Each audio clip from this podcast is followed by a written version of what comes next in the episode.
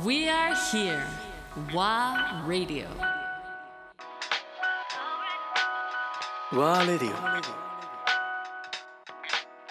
鈴木啓太。アンドレア・ポンピリオ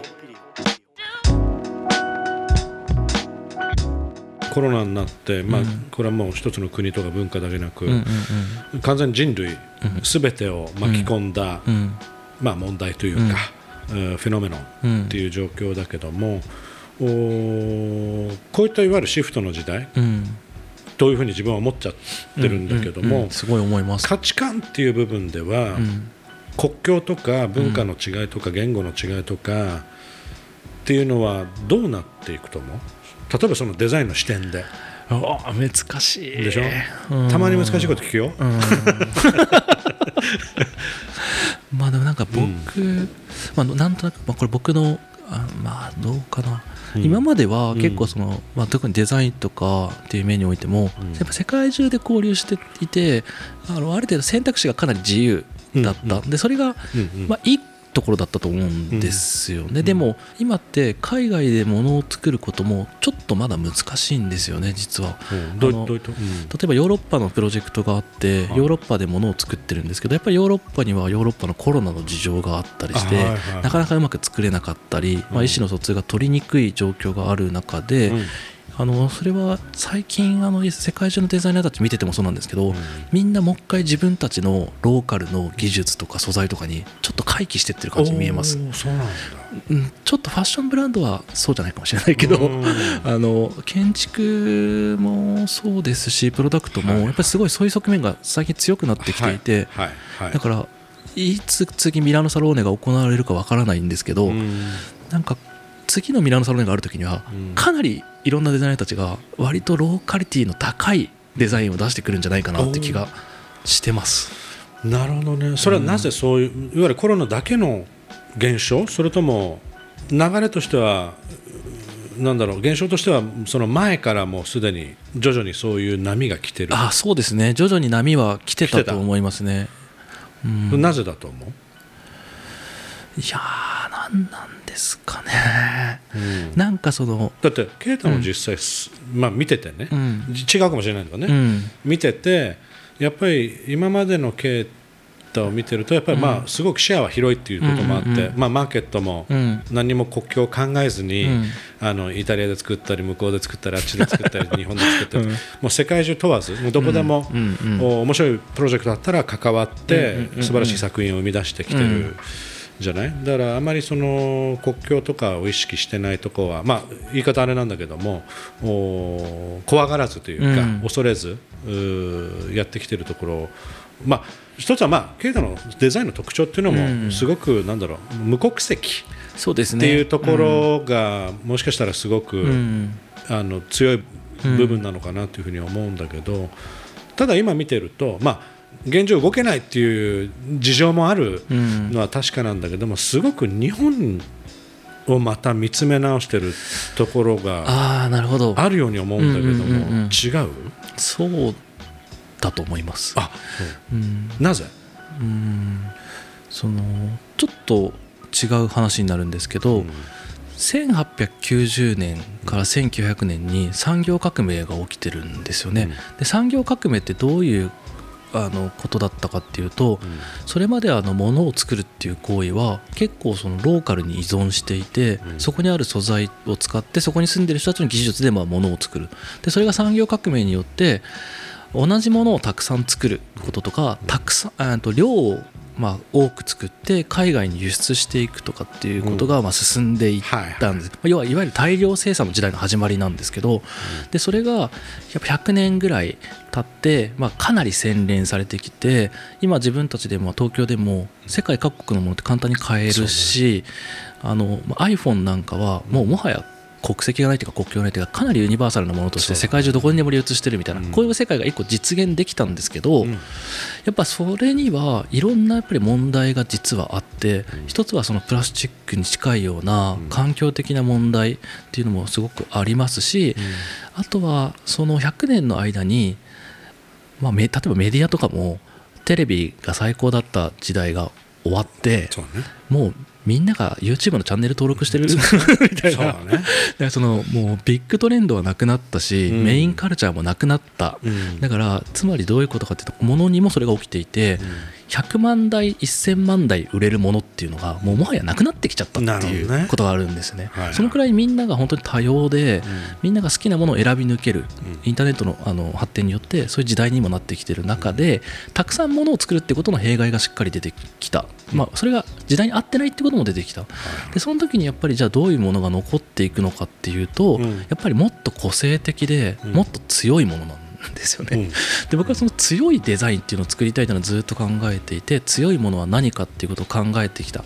でそれはあのアンディが言うようにちょっと前までは僕の中で強いっていうのは強い普遍性を持ってると。はい。世界のどの人でも使えるとか世界のどこでも製造できるとかそういうあの普遍性だったんですけど今はちょっとその気分が自分の中で変わってきちゃってるっていうのが一番大きいかもしれませんね。うん。だからもっとあの日本にいて日本のデザイナーとして日本の地形地理うんうんうん。環境、うん。まあ、人間とかいろんなものを見ていく中で、うん。自分にしか生み出せないもっと面白いものがあるんじゃないかなっていうふうに、うん。まあ、思ってきたっていうことが大きいかもしれませんね。それはやっぱコロコロナはそういうきっかけを与えたっていう。そうですね。それをやっぱりあの一旦止めたというかちょっと待ってっていう。そうそうそう。よく考える時期だぞ今はみたいな、うん、そうでもずっとでもここ最近数年はそあったんだ。ずっと考えてたんですよね。何がその面白いことなのかみたいな、まあ、きっかけは渋谷駅の再開発なんですけどうんなんか渋谷駅の再開発でいろいろちっちゃいあの小料理屋さんとかクラブとかバンバン潰れてるじゃないですか。であれはあの戦後の作ってきた日本東京の社会を一度ぶち壊してたと思うんですけどそね。それによって実につまんないうん。街になったなと思って見てるんですよ。うん。同じようなガラス張りのビルが何本も建ってて、はいなんだこの街って本心では思っています。で他方で京都とか行くとうん。全然そういうものはなくて、英語も話せないうん。英語の看板もない、まあ、ない場所もあるお寺なんかは、うん。だけどやっぱりすごいたくさんの外国人たちが集まってきているうん。と見てると、うん。なんかその世界で勝負できるものっていうのはやっぱり特別に強いローカリティなんじゃないかっていうのをなまあ一個思ってるんです。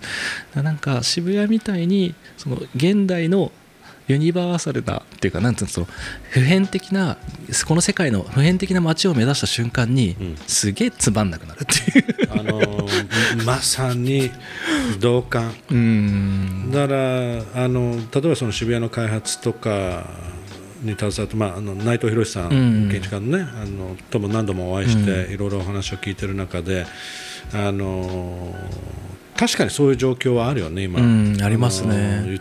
話が出た、やっぱりあのアイデンティティ街のアイデンティティとなっていたバーだったり、そうですね。あのお店がやっぱりなくなったある移動しなきゃいけないとかうん。っていう状況は確かにで俺渋谷育ちだから実は。ああそうかあの小学生から。だからあのちっちゃい頃から渋谷っていうシティはすごくマイシティっていうふうに感じた部分があるから、広瀬さんあの内藤さんにはあのとにかくそのアイデンティティだけは崩さないでくださいっていう。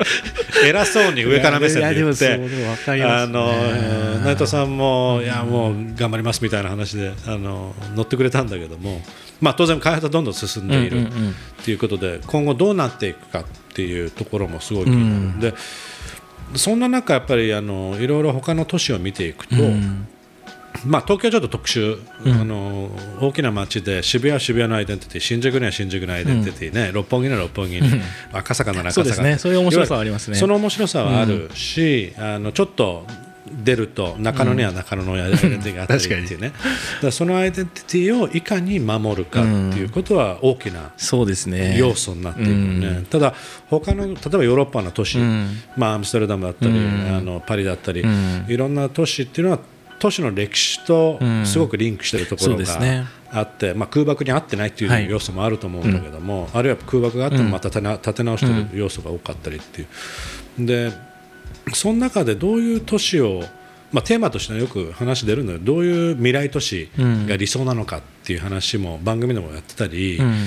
あのいろんなトークで、えー出てくる課題なんだけど、うん。ここに来て、うん。結局もともとはあのどっちかというと便利な社会っていうものがベースとなっていたところからあのでスマートシティっていうキーワードも、まあ、最近はよく聞くようになってきてる、でまだまだあのスマートシティって何と思ってる人の方が9割方いると思うんだけど、ただ IT でね、どうのこうのっていうイメージがある、ロロボティックになるのみたいなさ、イメージがあったりするんだけどそれ以上に、すごいサンプルになるなと思ったのは例えばオランダの都市、うん。まあ、最近すごいハマってるっていう、ね。うん。まあ、家族も移住してるっていうこともあるんだけど、なんだろう800キロ以上のさその、まず自転車専用レーンがすごいですよね。だからみんな自転車で移動する、だから自転車文化がすごい発展している、うんもうそこ自体がもう社会づくりに根本的なキーになってるじゃない、でさらにエクスペリメントいわゆる常に実験的な未来構造型創造型のん。都市づくり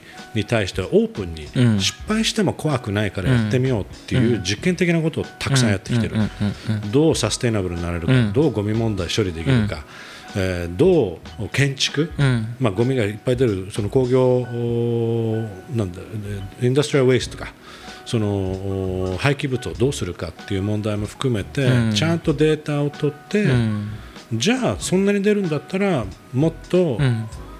再生可能なものだったり、うん。そういうものにシフトしていこうよっていうふうに決めた瞬間一気にそっちに置くうん。でそれはまあまだ日本にはないそうですね。動きなのかなとうん。そう思います。思ったりしてて、街がでかすぎるんですかね。いやでかすぎるっていうか、まあ利権？なるほど。まあそうしかない。判断力がない。そうですね。ただまああのスマートだなと思うのはこのコロナの状況もそうだけど、ん。一応日本サイドは世界でどうなってるかっていうのはまずそうですね。見てるしねうんうんうん。あこういう政策をあの国は取ってうん。あの都市はこういうふうにやってんだ、うんっていうのはやっぱり一応アンテナ張って見て、うん。結果を見てあ大丈夫だなと思ったらやり始めるんだけど、自らこうやってみようっていう発想はないじゃない。うんリスクがあるから。誰が責任取るんだって話。そうですね。デザイナーもそういうのってあるの？やっぱりそのリスクを背負うっていう。